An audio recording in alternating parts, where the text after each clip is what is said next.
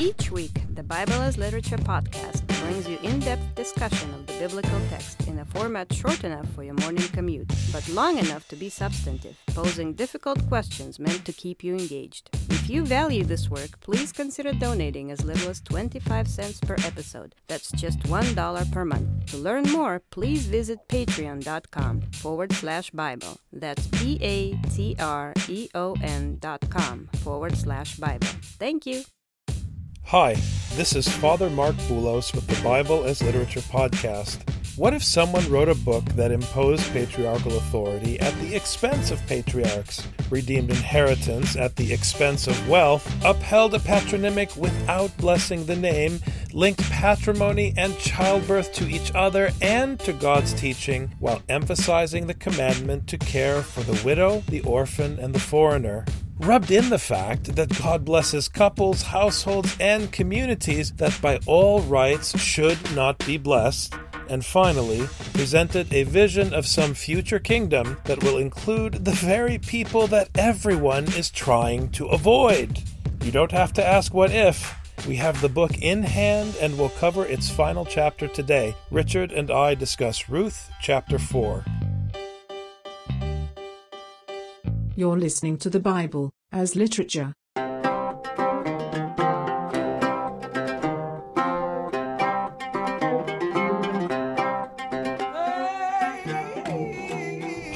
This is Father Mark Boulos. And this is Dr. Richard Benton. And you are listening to episode 92 of the Bible as Literature podcast. I want all of you to try to imagine what it would be like to sit down for a cup of tea in a cafe in Syria. I was going to say Lebanon, but let's tip our hats to the Syrians today to discuss matters of land, property, inheritance, and title. These are very serious matters for Semitic cultures. In the ancient world, discussions about property, discussions about relationships are interlinked and pertain to social welfare. And so we begin Ruth chapter 4 in the smoke filled back room of the tent somewhere in Bethlehem, where they are sitting down to discuss what to do about all this wealth that needs to be redeemed for the sake of the community. That's what this is about.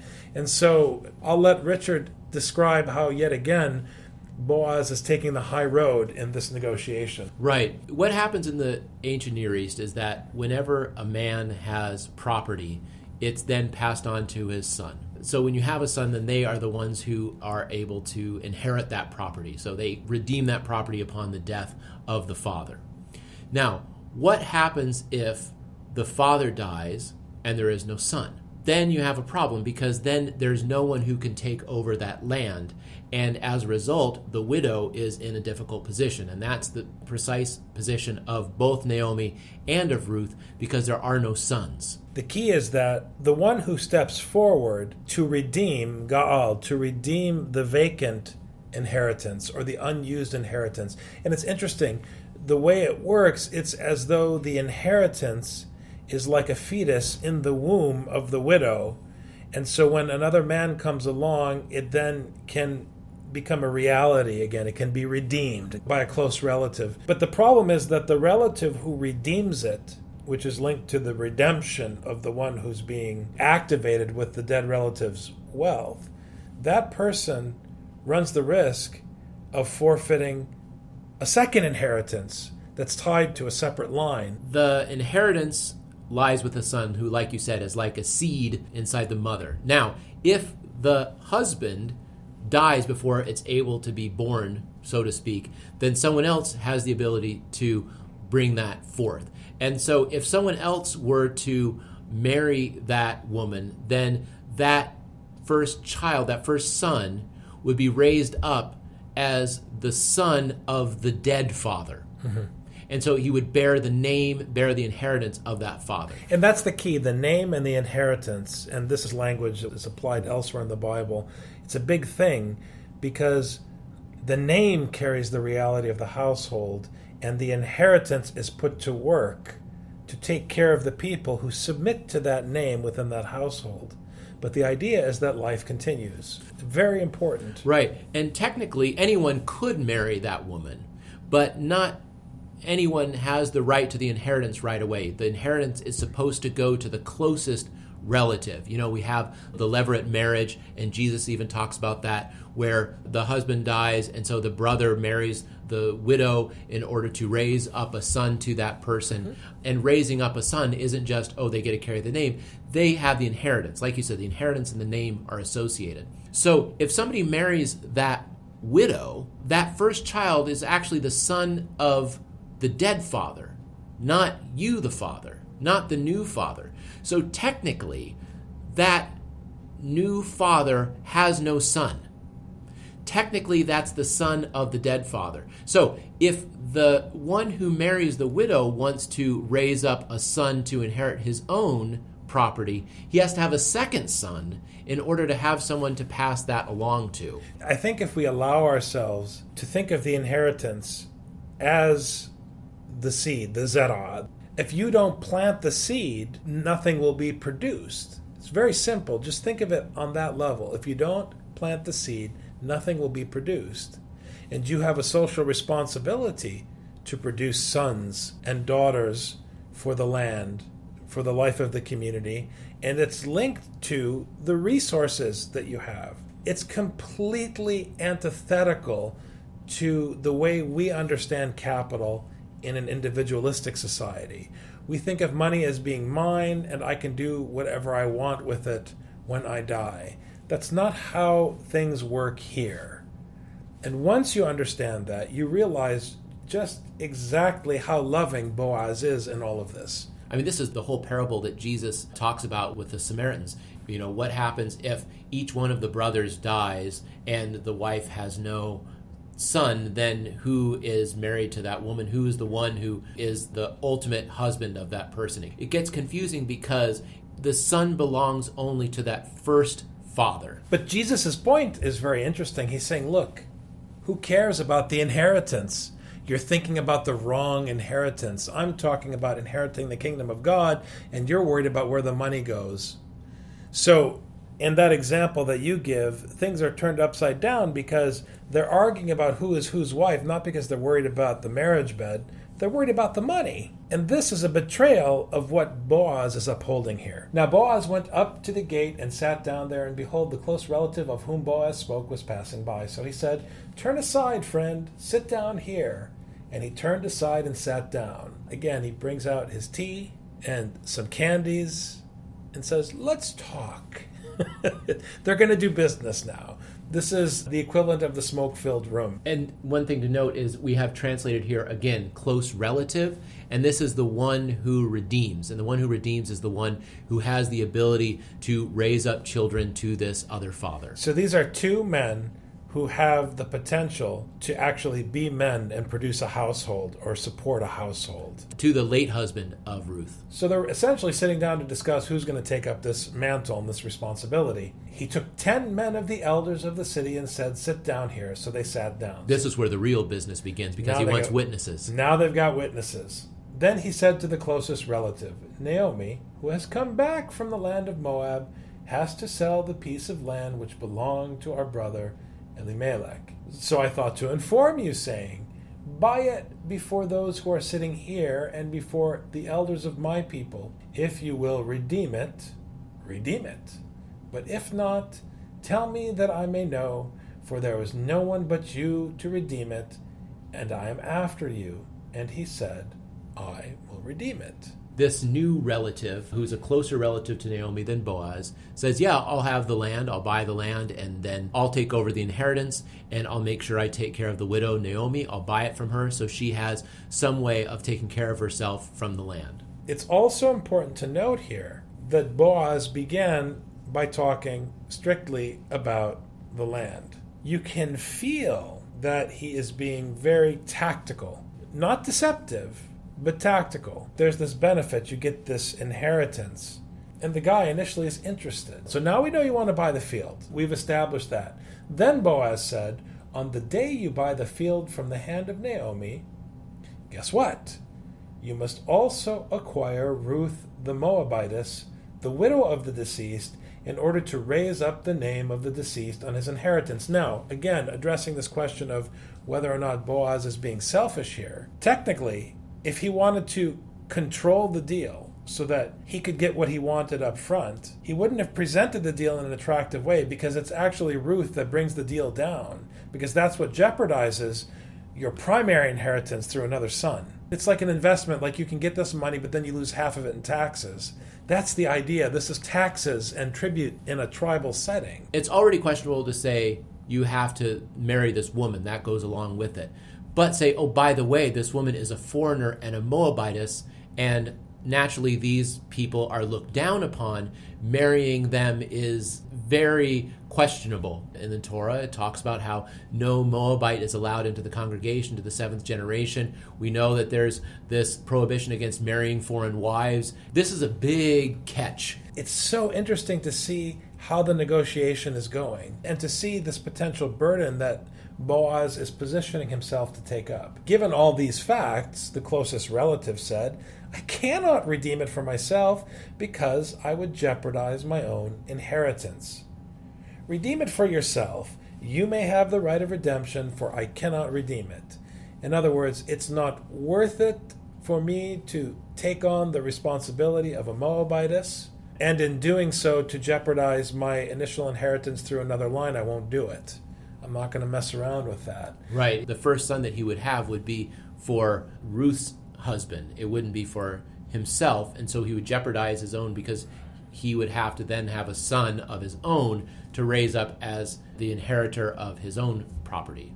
Now, this was the custom in former times in Israel concerning the redemption and the exchange of land to confirm any matter. A man removed his sandal and gave it to another, and this was the manner of attestation in Israel. So the closest relative said to Boaz, Buy it for yourself, and he removed his sandal. Then Boaz said to the elders and all the people, You are witnesses today that I have bought from the hand of Naomi all that belonged to Elimelech and all that belonged to Chilion and Mahlon. Moreover, I have acquired Ruth the Moabitess, the widow of Mahlon, to be my wife, in order to raise up the name of the deceased on his inheritance, so that the name of the deceased will not be cut off from his brothers or from the court of his birthplace. You are witnesses today. So he's saying, Look, we have this beautiful woman, Naomi. Let's redeem the line of Elimelech through her womb. Let's redeem the inheritance. I'm going to be responsible, and I say it before all the elders, and you're all witnesses. All the people who were in the court and the elders said, We are witnesses. May the Lord make the woman who is coming into your home like Rachel and Leah both of whom built the house of Israel, and may you achieve wealth in Ephrathah and become famous in Bethlehem. Moreover, may your house be like the house of Perez, whom Tamar bore to Judah, through the offspring which the Lord will give you by this young woman. They are adopting the Moabitess. They are integrating the story of Boaz and Ruth into this narrative. It's an anamnesis by remembering all of these characters in the Bible and applying the blessing of their story to this couple, you are adopting Ruth, but also sealing the marriage. I think it's peculiar that the example they bring up, may your house be like the house of Perez, whom Tamar bore to Judah, because Tamar's husband died, and Judah wouldn't give his other son to marry Tamar because he was afraid she was bad luck. So Judah withheld his son to bear up children to her husband. And what happened is Tamar had to fool Judah, pretending to be a prostitute, and Judah went into Tamar himself, thinking she was a prostitute, to bear children. So I think it's an interesting paradigm that Tamar, the foreigner who was brought into Judah by subterfuge and who eventually bore Perez, Perez being the forefather of Boaz. Some really interesting stories that are woven in here that we don't have time to go in today. So Boaz took Ruth, and she became his wife. And he went into her, and the Lord enabled her to conceive, and she gave birth to a son. And here, I think it's important that the Lord enabled her to conceive, because I think people will take verse 13 and say, oh, well, did they have sex earlier in chapter 3, or did they have sex here? But we're not concerned with sex in verse 13. We're concerned with fruitfulness. And I think the Lord giving them a child is confirmation of the fruitfulness of God's commandment at work in Boaz for the community. Because the seed of Boaz, which is the seed of the instruction that animates him, already produced life. And so, even the birth of a son in the womb of Ruth is simply an anamnesis or a confirmation of what was already happening in the household because God's instruction was heeded. So, again, people who are interested in the Davidic line will fixate on verse 13 and say, ha, they had a baby. No. The pregnancy took place the minute Boaz was obedient in the land to the instruction of the Lord. Then the woman said to Naomi, Blessed is the Lord who has not left you without a redeemer today, and may his name become famous in Israel. Notice here you would expect her to say, Thank God the name of Elimelech is not forgotten. But what does that name mean? It means, My God is king. Who is the father whom Naomi is praising? She's not praising Boaz. She's not praising the name of Elimelech, which technically is restored in this marriage. She is praising the name of the Lord, that his name may become famous in Israel. That is why this story is beautiful. May he also be to you a restorer of life and a sustainer of your old age for your daughter in law, who loves you and is better to you than seven sons, has given birth to him. Then Naomi took the child and laid him in her lap and became his nurse. The neighbor woman gave him a name, saying, A son has been born to Naomi. So they called him Obed, which means servant. Abd in Arabic, Obed in Hebrew, the servant. This whole story has been about submission, and they produced a child whose name means submission. Submission to God's teaching in the household of Israel, in the land, in the household of Judah, which should reflect God's eschatological kingdom. He is the father of Jesse, the father of David. Now these are the generations of Perez. To Perez was born Hezron, and to Hezron was born Ram, and to Ram Amminadab, and to Amminadab was born Nahshon, and to Nahshon Salmon, and to Salmon was born Boaz, and to Boaz Obed, and to Obed was born Jesse, and to Jesse David. Now, what's powerful here is that you have this image of the covenant being restored by a faithful servant of the Torah taking care of the foreigner, the widow, and the orphan. And this creates a context in which the womb of God's people, in receiving his instruction, bears fruit unto life. And the author of Ruth is saying this is the vision for what the Davidic kingdom should be. Now, whether it becomes that is another matter. But it's striking, as you've pointed out again and again throughout this series, that there are all these rules about the purity of the line. Right, you're not allowed to have a Moabite unto the seventh generation. But yet, God is establishing the line of David by polluting it. That's why I think pointing out the imperfection of the Old Testament characters that were mentioned Rachel, Leah, Tamar, and so forth. These are the generations of Perez in verse 18. Perez, for some reason, the son of the prostitute and the unfaithful father is the one who establishes the line, and then you get the good Moabitess who continues the line and continues the line and pollutes it at the same time, in spite of what her husband, who is the hospitable one, who is the kind one who looks out for the outsider, for the widow, for the orphan. So there's a tension where it's polluted yet purified at the same time. Because you think you're better than the Moabites, but you're not. Yet God has blessed you. I want to say this again. You think you're better than the others, and you're not, and you're not better in a very glamorous, painful way. Yet God extends his blessing to you. Because if that were not the case, God would have dumped Jacob Israel. Because Jacob was a treacherous person. He did ruthlessly plot with his mother to steal from his brother. He betrayed and lied to his father. Yet God kept his oath and took care of him. God didn't remove his care from them, even though Esau was the one who was defrauded. This is meant to undo the sense of entitlement and xenophobia and elitist tribal thinking that is the negative aspect of having these communities that are so self supporting and so tightly knit. So it's beautiful, it's painful, and it's the story of the Bible. Thanks very much, Dr. Ben. Thank you, Father.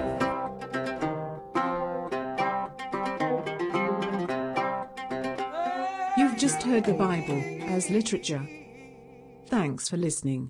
The Bible as Literature is a production of the Ephesus School Network.